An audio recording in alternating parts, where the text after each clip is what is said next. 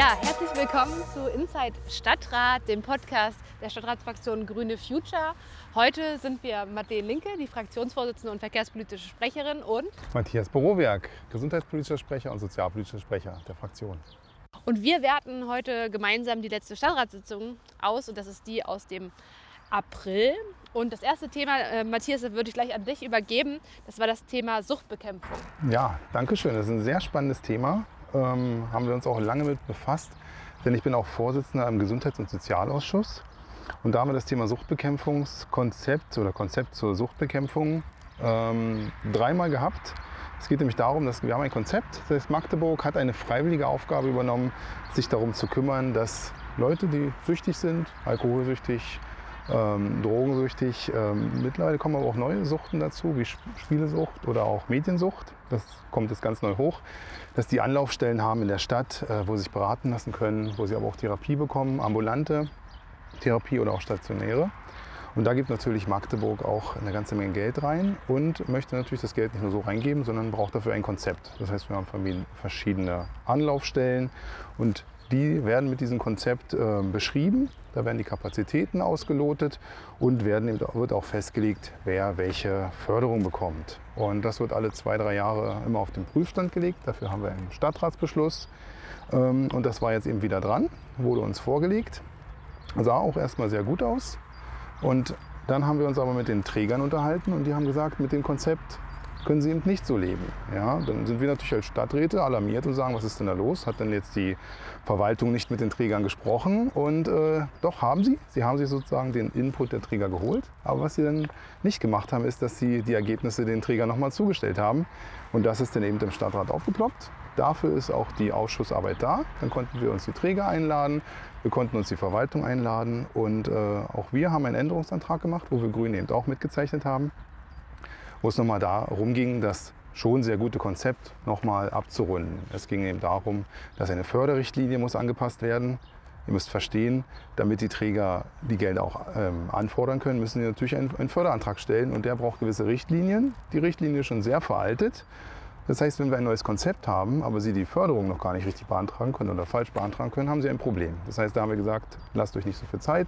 Ihr müsst uns Mitte dieses Jahres diesen, einen, einen Entwurf dieses, äh, dieser Förderrichtlinie vorliegen. Dann haben wir gesagt, ihr habt falsche Zahlen oder alte Zahlen benutzt. Das kann passieren, meint auch die Verwaltung, ist nicht schlimm. Wir können ja im Haushalt später die richtigen Zahlen verwenden. Was man aber manchmal sieht, ist, dass man sich dann ein Jahr später nicht mehr daran erinnern kann. Das heißt, wir haben gesagt, bitte richtige Zahlen reinbringen, nicht die von vor drei Jahren, sondern nochmal ähm, sozusagen ergänzen. Und zwei, drei andere Änderungen haben wir gemacht, die eher kosmetisch waren, die aber dann diesen Antrag so gut gemacht haben, dass eigentlich alle Fraktionen zugestimmt haben zum Schluss. Und jetzt geht dieses Konzept sozusagen, ging durch den Stadtrat und geht wieder in die Verwaltung und die macht daraus ein neues, schönes Konzept. Ja, und jetzt können die Träger, Drops, glaube ich, heißt ein Zentrum. Drops ist einer, genau. Die AWO ist der zweite. Ah ja, okay. Ja, dann gibt es noch diese ambulanten Träger und die können jetzt eben damit ihre Stellenplanung machen und äh, sind eben doch sicher, dass sie das Geld auch dafür bekommen, um die Leute, die auch schon da sind. Das war ja eine Fortschreibung, kein neues Konzept, äh, um sie eben doch weiter beschäftigen zu können. Das ist eben heute ganz wichtig, weil äh, Fachkräftemangel herrscht überall. Und äh, wenn man da nicht eine gewisse Sicherheit hat, dass man die auch weiter bezahlen kann, weiter fördern kann, dann sind sie eben doch weg. Okay, also jetzt im Bereich Prävention läuft es äh, in Magdeburg. Ich würde vielleicht zum zweiten Punkt kommen. Äh, da geht es auch um Prävention, nämlich die, um die Prävention von Verkehrsunfällen äh, tatsächlich. Ähm, da kann ich vielleicht mal zu ausführen. Das ist auch etwas, was wir so ein bisschen aus dem Ausschuss geboren wurde. Das ist der Ausschuss Stadtentwicklung, Bauen und Verkehr. Ähm, da haben wir ganz oft schon seit Jahren Initiativen gehabt, dass die Ahnstraße endlich Tempo 30 ähm, bekommt. Das heißt, dass da eben alle Verkehrsträger nur maximal 30 ähm, km/h fahren können. Und äh, durch ganz viele Gründe ging das immer nicht. Auch Zebrastreifen, die wir wollten, gingen immer alles nicht. Da ist dann die obere Verkehrsbehörde, die sagt, nein, das geht nicht. Und äh, tatsächlich in so einer Diskussion darüber, über Tempo 30, ist dann herausgekommen, das hat der äh, Stadtplanungsamtsleiter Dr. Lärm gesagt, wenn man ähm, jetzt ein Konzept macht. Wenn man ein Quartierskonzept macht und sagt, okay, wir gucken uns mal einen größeren Bereich an und macht ein Konzept, wie wir eigentlich da eine Entwicklung haben wollen, dann könnten wir das schaffen mit Tempo 30. Und wie groß wird der Bereich? Also ich kann mir jetzt vorstellen, sind denn die umliegenden Straßen auch alle 30? Wird in Magdeburg irgendwann 30? Wann können wir damit rechnen? Das ist die große Hoffnung, dass ganz Magdeburg irgendwann die Richtgeschwindigkeit 30 km/h hat. Aber äh, so weit geht es noch nicht, sondern das bezieht sich jetzt erstmal nur auf Stadtfeld Ost. Ähm, und aber im Herzen um die Ahnstraße. Also man muss noch mal prüfen, ob noch ein paar andere Straßen im Bereich Stadtfeld Ost auch äh, nicht Tempo 30 sind. Da sind uns schon noch zwei, drei eingefallen. Also das wird alles auch noch ins Konzept äh, reinkommen. Aber ja, primär geht es schon um die Ahnstraße, weil da eben ganz viele Menschen wohnen. Da ist der Scherheimer Platz in der Nähe, da sind ähm, Ladengeschäfte und ähm, da braucht es eben diese ja, Geschwindigkeitsreduzierung, damit eben Kinder sicher zur Schule gehen können, ältere Menschen ähm, dort mit einem Rollator unterwegs sein können und deswegen brauchen wir diese Reduzierung. Und ich wollte noch kurz erzählen, dass ich ein bisschen mich geärgert habe, weil, wie gesagt, das wurde uns im Ausschuss erzählt und die SPD hat das dann so aufgegriffen und hat gar nicht gefragt, ob wir zum Beispiel den Antrag mitzeichnen wollen oder andere sozusagen wie einen interfraktionellen Antrag machen wollen, so wie ihr das bei der Suchtbekämpfung gemacht habt, sondern die haben das alleine gestellt. Aber naja, weil das eben das Thema wichtig ist und wir uns da ja auch schon lange für einsetzen, haben wir natürlich zugestimmt und es ist auch im äh, Stadtrat durchgekommen. Das heißt, dieses Konzept wird erstellt und wir können hoffen, dass ja ziemlich bald, also natürlich die Verwaltung braucht immer ein bisschen, vielleicht im nächsten Jahr wir dann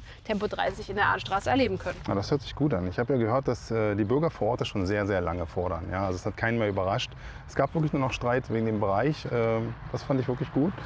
Ja, äh, sicherlich hab, haben sich auch alle gewundert, Fahrradstraße äh, im Stadtpark, das wäre eigentlich so ein typischer Antrag von uns, stand aber irgendwie gar nicht grün drunter, sondern CDU.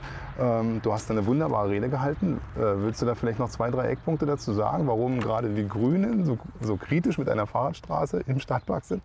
Genau, weil eigentlich sind wir ja für Fahrradstraßen äh, sozusagen an ganz, ganz vielen Orten.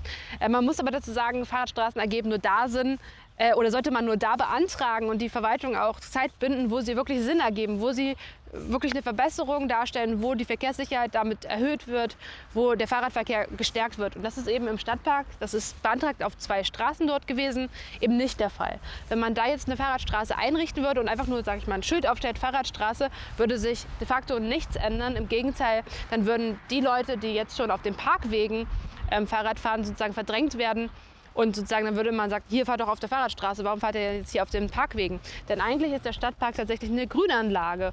Und da gibt es eine Grünanlagensatzung und die sagt, ähm, ja, alle Verkehrsträger müssen sich einigen und in gegenseitiger Rücksichtnahme agieren. Und da geht es gar nicht darum, sozusagen dass da zum Beispiel jetzt schon die Autos äh, so schnell durchfahren. Und das ist auch unsere große Vision. Wir wollen eigentlich den motorisierten Individualverkehr aus dem Stadtpark rausbekommen. Und ähm, ja, da hilft eine Fahrradstraße leider auch gar nicht, sondern da helfen eigentlich andere Maßnahmen, ja, bauliche Maßnahmen, Polleranlagen, um zum Beispiel auch, leider hat man den Fehler gemacht, äh, sozusagen dieses Hotel zum Beispiel auch in den Stadtpark zu bauen. Und es steht ja auch an mit der Stadtmarschbebauung und auch mit der Bebauung mit diesem Pflegeheim, dass da noch mehr ja, Verkehr induziert wird, also mehr Autos reinkommen. Also da braucht es ein Gesamtkonzept und deswegen haben wir uns eigentlich eher dann äh, ja, darauf verständigt, diesen Antrag der CDU abzulehnen. Und stattdessen einen Neuantrag zu formulieren, wo wir uns wirklich nochmal den Stadtpark als ganzes Konzept anschauen. Da hat der Jürgen auch in der letzten, also vorletzten Stadtratssitzung auch eine Anfrage zugestellt, äh, weil eigentlich dieses Verkehrskonzept für den äh, Rote-Horn-Park schon beauftragt war oder in der Mache war, aber wir seit ja, 2018 mal wieder nichts davon hören, weil die Verwaltung das irgendwie wieder vergessen hat. Und deswegen ist jetzt unsere, ja, unser Ansatz eben mit diesem Neuantrag da wieder auf dieses Verkehrskonzept zurückzukommen und dann eben uns in wirklich ganzheitlich und in der Gänze den Stadtpark anzuschauen. Hm, sonst wäre das eben in Stein gemeißelt. Ja? Dann hätte man dort eine Fahrradstraße und würde dann sagen, okay, ihr habt doch schon eine Straße und damit ist es dann halt zementiert. Ja? Dienstfahrradleasing war auch ein Thema, ich weiß. Äh, ich hatte mal bei den Anträgen geguckt, das war gar nicht so bei den Anträgen, das war bei den Anfragen eher. Ja, und da gab es so einige äh, Problemchen. Das im Dienstfahrradleasing ist eben nicht so einfach, wie man sich das vorstellt. Ja, man geht hin, ich möchte gerne ein Dienstfahrrad haben äh, zu seinem Chef und dann kann der das steuerlich geltend machen und schon können alle, die es möchten, ein, ein Dienstfahrrad haben. Ähm, da schließe ich mir sofort, okay, wenn es Probleme gibt, dann wird es nicht so inflationär kommen. Ich habe aber nicht verstanden, was jetzt das Problem war, dass es eben so kompliziert ist. Mhm. Naja, das Problem ist, wir hatten das ja schon ganz oft im Stadtrat und haben immer wieder darüber gesprochen und uns gewünscht, dass die Stadt sich dafür einsetzen soll. Weil sehr lange, bis vor, ich glaube, so einem Jahr, war es gar nicht möglich. Da war der Tarifvertrag des öffentlichen Dienstes das untersagt. Ähm, das wurde jetzt sozusagen geschaffen, dass das möglich ist. Und da hätte man jetzt denken können, okay, die Verwaltung weiß ja, wir wollen ja, dass das angeboten wird, dann machen die das einfach. Nee, ähm, Herr Platz hat sich dann dazu entschieden, äh, eine Umfrage zu starten. Ja, da gab es eine E-Mail an die Mitarbeiter. Mhm. Genau. Und ähm, da wurde erstmal gefragt, so hättet ihr Interesse und nur wenn genug Leute sich melden, dann machen wir das überhaupt und könnt ihr überhaupt sicher eure Fahrräder abschließen und was für, also was für einen Vertrag habt ihr da eigentlich? Seid ihr tarifbeschäftigt? Weil wir haben ja auch ähm, verbeamtete Menschen in der Verwaltung, wir haben Menschen ja mit anderen Verträgen, die Beigeordneten zum Beispiel oder auch GeschäftsführerInnen von ähm, äh, Gesellschaften, die haben andere Verträge.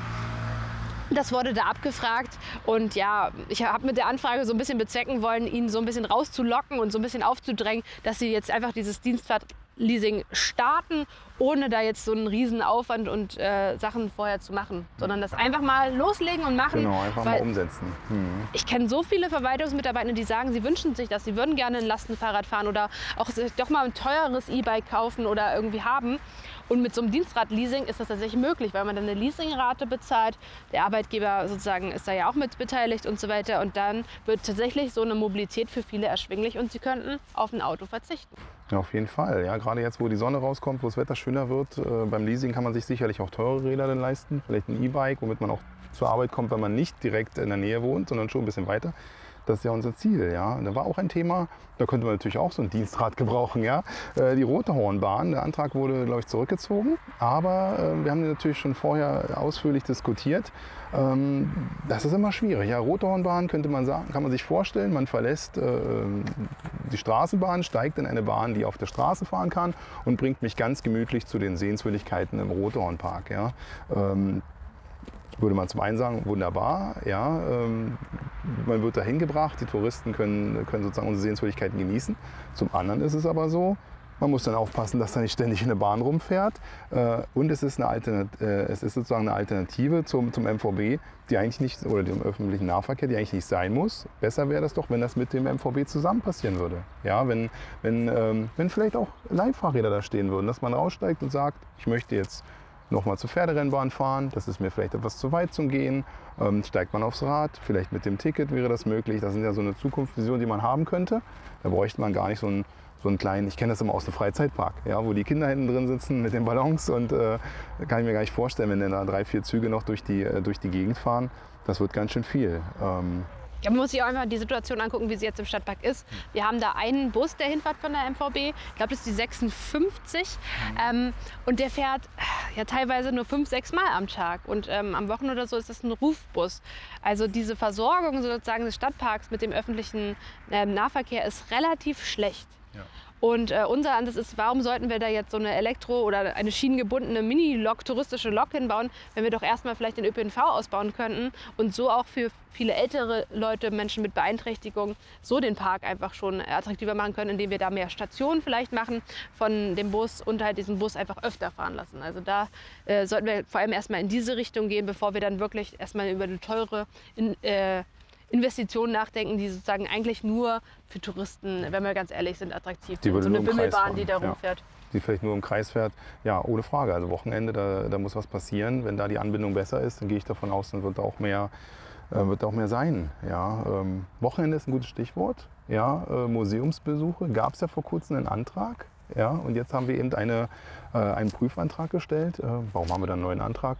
Neuen Prüfantrag. Wie war der alte Antrag? Was ist jetzt unser Antrag? Das wollte ich eigentlich dich fragen. ich kann da auch gerne drauf eingehen. Ich dachte, es fällt ein bisschen mehr in deinen Themenbereich als meinen. Ähm, weil so Firmen bin ich da jetzt auch nicht, muss ich ganz ehrlich sagen. Ähm, vielleicht kannst du auch noch mal eingehen, für wen genau das gelten soll. Weil das kann ich mich erinnern, beim letzten Mal war das so ein bisschen unklar, wer genau. eigentlich damit gemeint Also beim ersten Antrag ging es ja darum, der war ja nicht von uns, äh, da ging es darum, äh, ich glaube von FDP Tierschutzpartei, ähm, einfach den Sonntag ähm, frei zu machen oder einen Sonntag im Monat. Ja, das äh, kenne ich aus den USA, da gibt es das tatsächlich. Das ist dann dafür da, dass da alle Menschen äh, sozusagen hingehen können, gerade die, die sozusagen weniger Einkommen haben. Aber wenn man sich dann die Zahlen anguckt, ist gerade das Wochenende das stärkste, äh, sind die stärksten Tage. Das heißt, da würde natürlich dem Museum oder auch der Stadt äh, enorm viel Einnahmen ähm, sozusagen ähm, durch die Lappen gehen. Und da gibt es von uns eben einen Alternativantrag, beziehungsweise den anderen haben wir abgelehnt. Es gibt jetzt einen Antrag, dass wir machen bis 21 ist es sozusagen gratis Eintritt. Ähm, konnte man sich die Zahlen gucken, das hat nicht so einen wirtschaftlichen Eingriff, als würden wir am Wochenende oder ein Wochenende im Monat eben äh, das gratis anbieten. Der Vorteil wäre, alle Kinder können ins Museum gehen. Ja, gerade da wollen wir die Bildung auch hinbringen.